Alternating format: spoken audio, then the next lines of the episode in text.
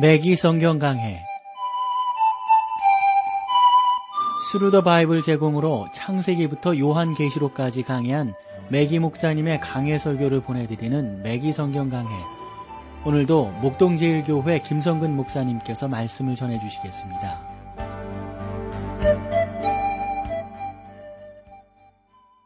애청자 여러분 안녕하셨습니까? 매기 성경 강해 자 오늘도 여러분들을 다니엘서로 모시기는 오늘 8장이 되겠어요.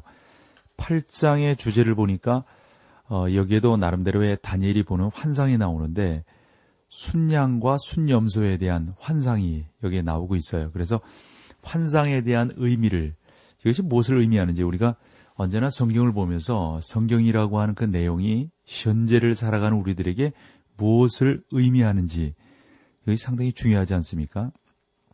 그래서 다니엘이 본장에 기록한 이 환상이 당시에는 예언이었지만 그 후 그것이 실현이 되었단 말이죠. 예언이 문자 그대로 분명히 성취되므로 어, 이 8장에서 뭐 예를 들어서 자유주의자들 또 비평가들은 다니엘서의 후기 저작서를 주장한단 말이에요. 그렇게 되어졌으니까 이것이 예언될 리가 없다는 거죠. 사람이 어떻게 그렇게 예언하고 맞출 수가 있느냐. 그것은 아마 그 후에 그런 모든 일들이 다 된 다음에 기록된 것이다. 이렇게 말을 하는데 이 사람들은 하나님을 안 믿는 사람들 같아요. 하나님을 안 믿으니까 그렇게 말을 하죠. 여러분 하나님께서 못하실 일이 어디가 있어요? 하나님께서 말씀으로 우주 만물을 만드신 분인데 그 하나님께서 성령으로 사람을 감화 감동시키셔서 미래의 일을 보게 하시고 그것을 기록하게 하시어 사람들로 교훈을 삼게 하시는 것. 그래 당신이 이 우주 만물의 역사의 주인이라고 하는 것을 우리 가운데 계시하시는 것. 왜 이것을 못 믿는단 말이죠? 그래 계속해서 자유주의적 비평가들은 뭐 다니엘서라든가 에스겔서라든가 계시록이라든가 그래서 요한계시록 같은 경우도 대개 우리는 어, AD, 어, AD 한 100년 이렇게 보는 거거든요. 그런데 여기서 AD 한 300년 경으로 이렇게 보고 이사야서 같은 경우도 제1, 제1 이사야서, 제2 이사야서 이렇게 본다고요. 왜냐하면 시대적으로 너무 다르고 쓰는 언어들이 그 시대의 언어들이 아니다. 갈빈이 그런 말을 너무 잘한 것 같아요. 성경이 가는 데까지 가고 성경이 멈추는 데서 멈추자. 여러분 이런 부분들 이 종교개혁자들이 우리들에게 남겨준 좋은 신앙적 유산인데 이것을 우리가 잘 받아들여야 되겠죠. 그래 비평가들의 주장은 이 다니엘서 8장 같은 경우도 어, 미래에 대한 예언이 초자연적인 것으로서 그러한 초자연성을 믿을 수 없다는 것입니다. 따라서 그러한 예언은 다니엘 당시에 기록된 것이 아니라 나중에 하나의 역사로 기록되었음이 틀림이 없다. 이렇게 어, 역사적 자유주의 비평가들은 말하고 있는 것이죠. 이것은 아주 근거가 희박한 주장입니다. 그래서 저는 다니엘서가 선지자 다니엘 저작설 외에 다른 어떤 주장도 허용해서는 안 된다라고 저는 믿습니다. 우리는 학자들 사이에 뭐 예를 들어서 섹스피어가 과연 그러한 작품을 썼는가? 이러한 어, 그런 것에 대한 논쟁이 있다는 사실을 알고 있습니다. 마크 트웨이닝 같은 사람은 이러한 논쟁에 대해서 만약 섹스피어가 작품을 쓰지 않았다면 동명이인의 다른 사람이 분명히 작품을 썼을 것이다. 이렇게 말을 했어요. 마찬가지로 다니엘이 주전 600년경에 다니엘서를 기록하지 않았다면 그때 같은 이름을 가진 다른 사람에 의해 다니엘서가 기록되었음이 분명합니다. 뿔이 다른 순양과 어, 외뿔을 가진 순염소에 대한 다니엘의 외적인 환상은 두 번째 제국과 세 번째 왕국 사이의 갈등과 그리고 동양과 서양 및 아시아와 유럽 사이의 투쟁에 대해 상세히 연구하도록 하고 있습니다. 이것은 아마도 여러분들이 아시겠습니다만 메데와 바사 그리고 마게도냐 제국 사이의 투쟁이 되어졌다고 볼 수가 있겠죠. 다니엘의 환상은 이른바 유대 역사에 있어서 네로라고 불려지는 대박해자인 안디오코스 에피파네스에 의해 이미 성취된 또 하나의 작은 뿔이 포함된다고 보시면 됩니다.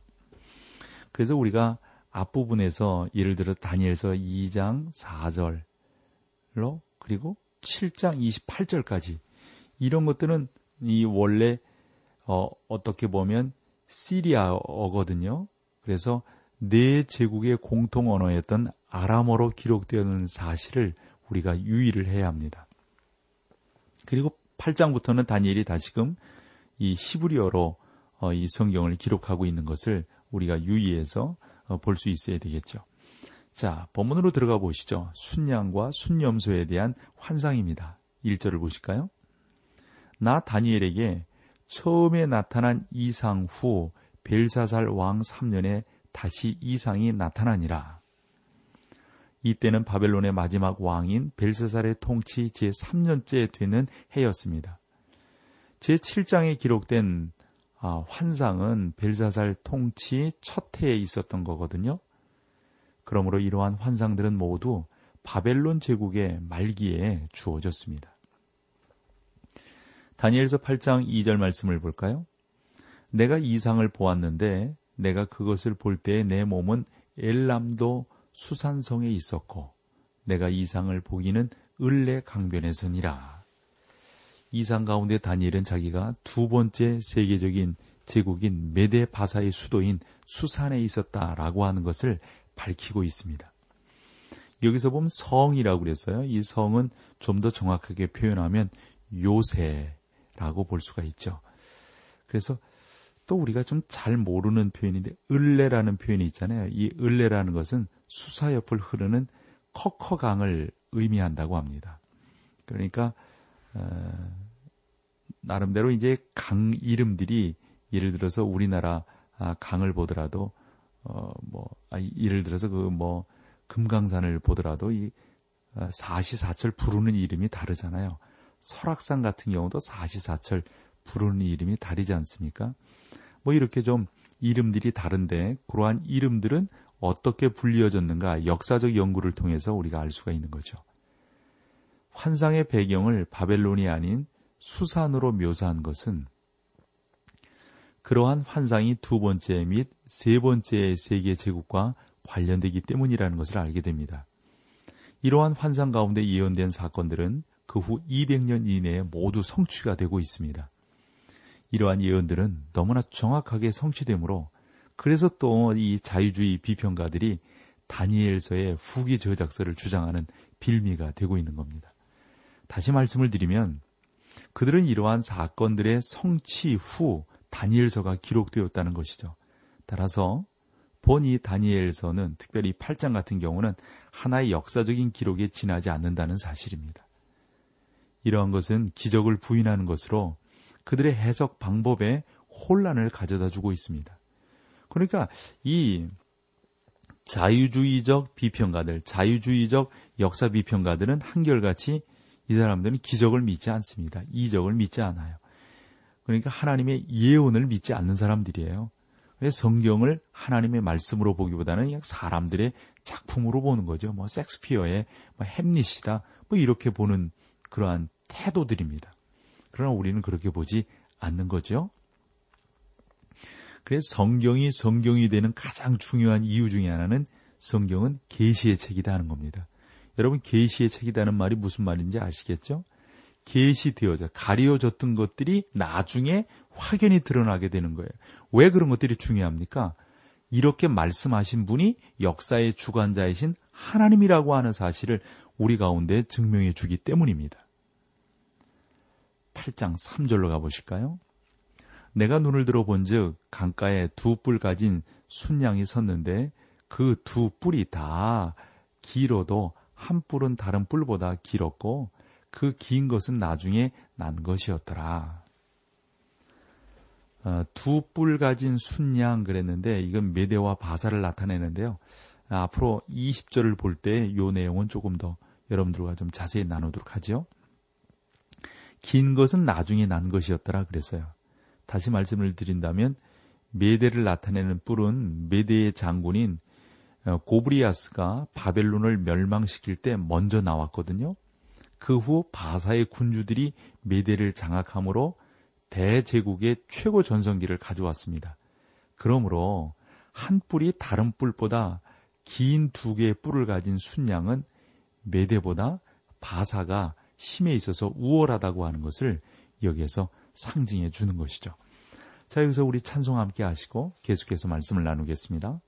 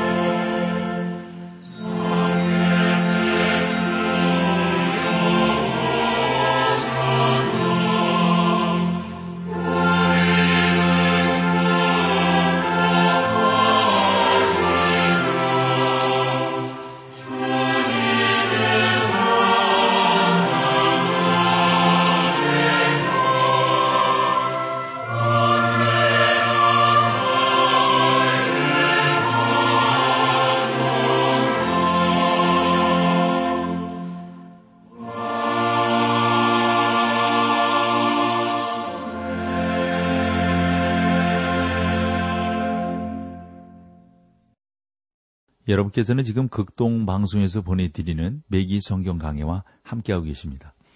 자, 8장 4절을 보실까요? 내가 본즉 그 순양이 서와 북과 남을 향하여 받으나 그것을 당할 짐승이 하나도 없고 그 손에서 능히 구하리가 절대로 없으므로 그것이 임의로 행하고 스스로 강대하더라. 내가 본즉 그 순양이 서와 북과 남을 향하여 또 동을 향하여 받으나 란 말은 어, 그러니까 거기 보면 서, 북, 남은 있는데 동이라고 하는 게 없어요. 그래서 왜 동을 향하여 받으나라는 말은 빠졌을까? 이것을 생각을 해보게 되는 거죠. 그것은 바사가 동쪽에 있어서 극동으로 더 이상 멀리 진출하지 않았기 때문입니다. 만약에 바사가 동쪽으로 더 멀리 나갔다면 동쪽의 인도라든가 아마 중국까지 뻗쳐나갔을 것입니다. 그러나 바사는 제국을 다른 방향으로 확장시켜 나아갔습니다. 바사 제국이 제7장에서는 곰으로 묘사되고 있거든요. 바사는 그런 면에서 보면 정복자의 정신이 아마 투철했던 나라가 아닐까 싶어요. 자, 5절로 가보세요.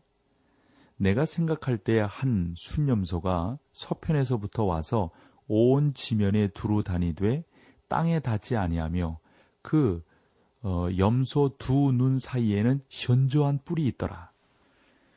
여기서 보시면 다니엘이 순양의 권세와 능력과 뭐 이런 부분들에 대해서 상당히 감탄하고 있습니다. 그럴 때에 큰 뿔을 가진 순염소가 서쪽으로부터 힘차게 달려옵니다. 염소는 그리스를 나타 그리스를 나타내는 거거든요. 21절을 이제 우리가 볼 때 또 어, 여러분들께 말씀을 드리겠는데 그래서 뿔은 알렉산더 대왕을 상징한다고 볼 수 있습니다. 크세르크세스 치하에서 바사는 서쪽으로의 진출을 시도하려 했지만 서쪽으로부터 염소가 이처럼 빠른 속도로 달려왔단 말입니다. 그래서 순염소는 발이 지면에 닿지 않을 정도로 빨랐는데 이것은 아마 표범의 네 날개에 해당하는 알렉산더가 그의 군대를 신속하게 동원시킨 것을 말해줍니다. 8장 6절로 7절을 보실까요? 두 절이에요. 그것이 두 뿔 가진 순양 곧 내가 본 바 강가에 섰던 양에게로 나아가되 분노한 심으로 그에게로 달려가더니 내가 본즉 그것이 수양에게로 가까이 나아가서는 더욱 성내어 그 순양을 쳐서 그 두 뿔을 꺾으나 순양에게는 그것을 대적할 힘이 없으므로 그것이 수양을 땅에 엎드러뜨리고 짓밟으나 능히 순양을 그 손에서 벗어나게 할 리가 없었더라. 그것이 순양에로 가까이 나아가서 더욱 썩내어 그랬는데 성을 냈다. 이것은 염소가 강한 분노와 증오심으로 순양을 죽이기 위해서 달려왔다는 것을 의미하죠. 크세르크세스는 바사의 마지막 통치자로서 유럽과 그리스를 그리스를 침략했던 사람입니다. 그는 약 30만 대군을 거느리고 그의 가족을 이끌고 진군을 했는데요. 그러나 총명한 그리스 사람들은 그를 맞이하러 나가지 않았습니다. 그러니까 뭐 대적하지 않았다는 거죠. 대신 그들은 어, 크세르크세스가 좁은 협곡으로 대규모의 군대가 통과할 수 없는 어, 데모필레에 이르기까지 기다렸던 것이죠. 그러니까 아마 언제 공격하면 좋겠는가 아마 곧 때를 기다리지 않았는가 싶어요. 그리스 군사 한 명이 훈련과 교육을 제대로 받지 못한 메데 바사의 군사 10명을 당아낼 수 있었기 때문에 그리스는 어, 데모필레에서 그러니까 그 협곡에서 큰 승리를 거두게 되는 겁니다. 그들은 좁은 협곡을 몇 명씩 통과시켜 침투하려던 바사의 대군을 멸절시키게 됩니다. 그리고 살라미에서 크세르크세스의 300척이나 되는 군함을 어떤 그 자기들이 직접 이렇게 한 것이 아니라 폭풍을 이렇게 나게 해서 그러니까 뭐 그것도 자연적인 것이죠. 그들이 폭풍을 일으킨 것은 아니고 그렇게 유도를 해가지고 폭풍의 그 배들이 300척이나 되는 배들이 파선하도록 이렇게 만들었습니다. 자기의 함대가 침몰되었다는 소식을 들은 크세르크세스는 바다로가 차고 있던 허리띠를 빼어서 그것으로 파도를 쳤습니다. 그의 함대는 파도에 의해서 파손되게 되는 거죠. 저는 그것이 지혜롭고 현명한 사람의 행동이라고 생각하지 않습니다. 이것은 서쪽으로 진출하려던 또 동방의 마지막 시도이기도 한 거거든요. 일찍이 서쪽으로 이처럼 많이 예, 진출을 했던 적은 없었습니다. 어, 회계도인 모하메드의 대군이 대군이 스페인을 통하여 올라왔지만 찰스 마르텔이 투르 전투에서 그들을 막아냈습니다. 그리고 터키인들이 동쪽 그러니까 어, 지금의 그 발칸 반도 있잖아요. 이쪽을 통해서 침입하려 했지만 실패했습니다. 이제 서쪽에서 이 놀랍고 젊은 장군 곧 알렉산더 대왕이 일어났던 것인데 그는 겨우 32살이었습니다. 그 32살에 그가 이제 아, 좀 아, 죽습니다마는 어, 죽기 전까지 그는 군사력에 대해서 가장 뛰어난 사람 가운데 하나였습니다. 전쟁에 능한 사람이었죠. 그는 지금까지 누구보다도 병력을 신속하게 이동시킬 수 있는 능력을 가지고 있었습니다. 8절을 보실까요? 순념소가 스스로 심히 강대하여 가더니 강성할 때에 그 큰 뿔이 꺾이고 그 대신에 현저한 뿔 넷이 하늘 사방을 향하여 났더라. 여기 보시면 강성할 때그큰 뿔이 꺾이고 무엇이 그 뿔을 꺾었을까요? 인간의 힘으로는 그 뿔을 꺾을 수가 없거든요. 알렉산더가 권세를 잡았을 때 온 세계가 그의 발 아래에 있게 됩니다. 전해오는 이야기에 따르면 알렉산더 대왕은 더 이상 정복할 땅이 없을 정도로 그래서 정복할 땅이 없기 때문에 통곡을 했다고 하거든요. 그는 당시 알려진 모든 세계를 정복을 했습니다. 그러나 정복 사업을 진행하던 중 밤새 술을 마신 후 열병에 걸려서 32살의 나이로 주전 323년에 바벨론에서 죽습니다. 강성할 때 그 큰 뿔이 꺾이고 여러분 이것이 무엇을 의미하는지 아시겠죠? 이러한 세 개의 제국들이 모두 바벨론, 메데파사 그리고 그리스 마케도니아 다 주연에 빠졌습니다. 저는 뭐 우리나라를 비롯해서 특별히 뭐 유럽, 특별히 미국 이런 나라들이 술, 그다음에 마약 뭐 이런 것 때문에 망해가고 있다는 사실들을 듣게 됩니다. 아, 저도 그런 면에서 우리나라 이렇게 보면은 가끔씩 우리나라 술 소비량이 이렇게 나오잖아요. 그런 술 소비량을 들을 때마다 마음이 아파요. 왜냐하면 그렇게 나가면 결국은 망하는 것이기 때문입니다. 미국 같은 경우를 보면 1981년 통계, 뭐 지금부터 오래전 통계입니다만은 매년 음주 사고로 부상을 당해 장애, 장애자가 되는 사람이 100만 명, 그리고 2,600만 명의 미국 사람들이 이 음주 운전 때문에 죽어가고 있다는 겁니다. 우리나라도 아마 이러한 통계를 한다면 상당히 많지 않나 싶습니다. 그렇습니다, 여러분. 이 술이야말로 그 강력한 나라 바벨론을 멸망시켰어요. 술이야말로 그 강력한 메데바사 그리고 그리스 그 더 나가서 알렉산더를 이 술이 멸망시키고 말았단 말이죠. 알렉산더 대왕의 위대한 제국도 그의 술 때문에 몰라 그랬습니다. 그는 세계를 정복했지만 자기 자신은 정복하지 못했습니다.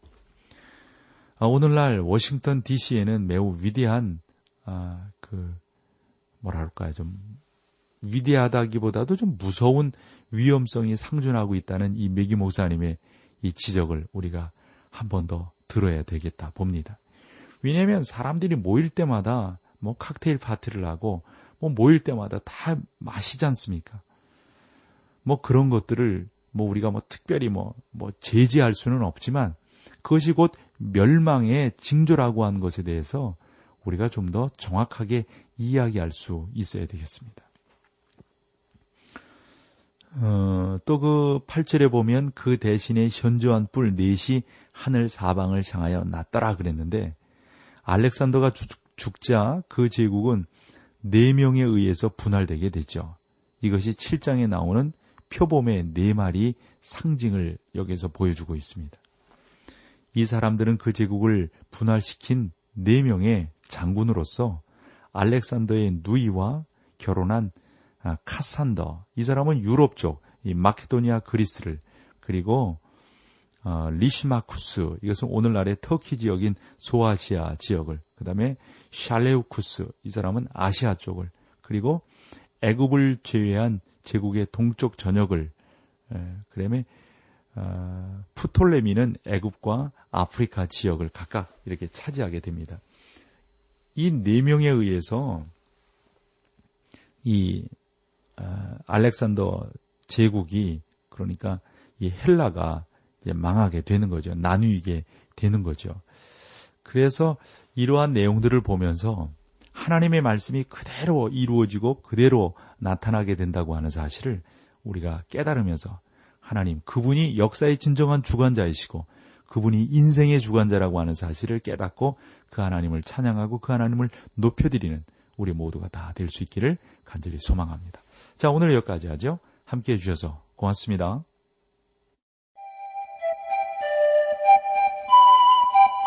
매기 성경 강해 지금까지 Thru the Bible 제공으로 창세기부터 요한계시록까지 강해한 매기 목사님의 강해 설교를 목동제일교회 김성근 목사님께서 전해주셨습니다. 이 시간 방송 들으시고 청취 소감을 보내주신 분께는 나침반 출판사에서 신앙서적을 보내드립니다.